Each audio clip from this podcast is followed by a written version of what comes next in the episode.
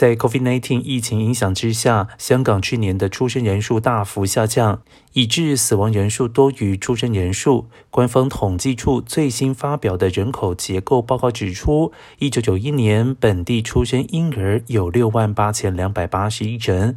两千零一年有四万八千两百一十九人，二零一一年有九万五千四百五十一人。去年受到 COVID-19 影响，出生婴儿大幅下降至三万六千九百五十三人，大大低于死亡人数约五万一千两百人。报同时指出，香港男女人口比例差距持续的扩大。一九九一年，每千名女性有一千零四十四名的男性，而去年男性比例下降至八百三十九人。香港男女人口比例差距过大，主因是有大量中国大陆女性嫁给香港人后移居香港，另外有大批外籍女性佣工来到香港工作。